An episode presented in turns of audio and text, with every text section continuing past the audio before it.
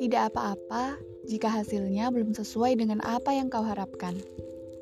Yang terpenting, kau sudah berusaha sesuai batas kemampuanmu. Teruslah berusaha dan berdoa.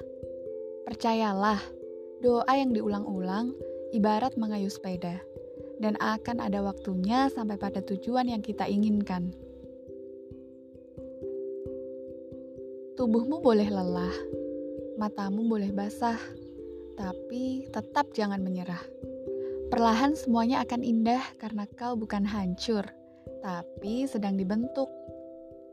Tugas kita hanya berusaha dan berdoa.